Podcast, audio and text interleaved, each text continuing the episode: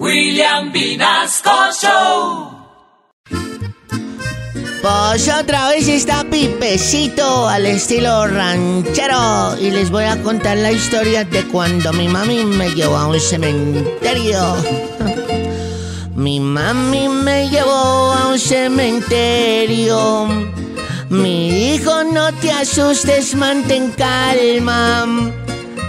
Puede aparecerte un muñeco. Mejor para que entiendas un fantasma. Yo iba caminando y tenía miedo. De pronto se me apareció un muerto. Entonces se me paró el muñeco. Y cuando lo toqué estaba tieso. En ese momento quería hacer algo. Con mis manitas yo quería agarrarlo.